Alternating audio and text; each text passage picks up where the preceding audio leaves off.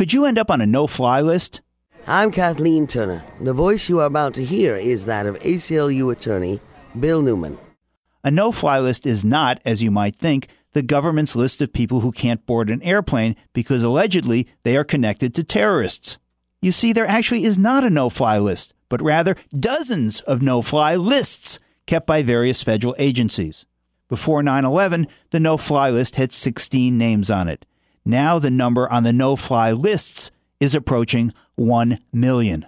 Why? Because finding a terrorist is like finding a needle in a haystack, and the government's solution to finding the needle in the haystack is to make the haystack a thousand or 10,000 times bigger. When you're put on a no fly list, you'll probably never know why or how. And once you're on it, the government won't tell you the reasons. They keep that secret. And the evidence, too, the evidence they relied on to put you on that list. And if you try to appeal, you need to convince the people who put you on the list that you shouldn't be there by refuting evidence that they won't tell you they're relying on. The government's response to the no fly lists being wrong, badly administered, and hurting people? Oh, occasionally there's a regrettable mistake. But we're the government, so tough on you. After all, this is the post 9 11 world, and we're the government, so we have the nearly unreviewable right to put you on a no fly list and never let you know why or how, and to never let you off.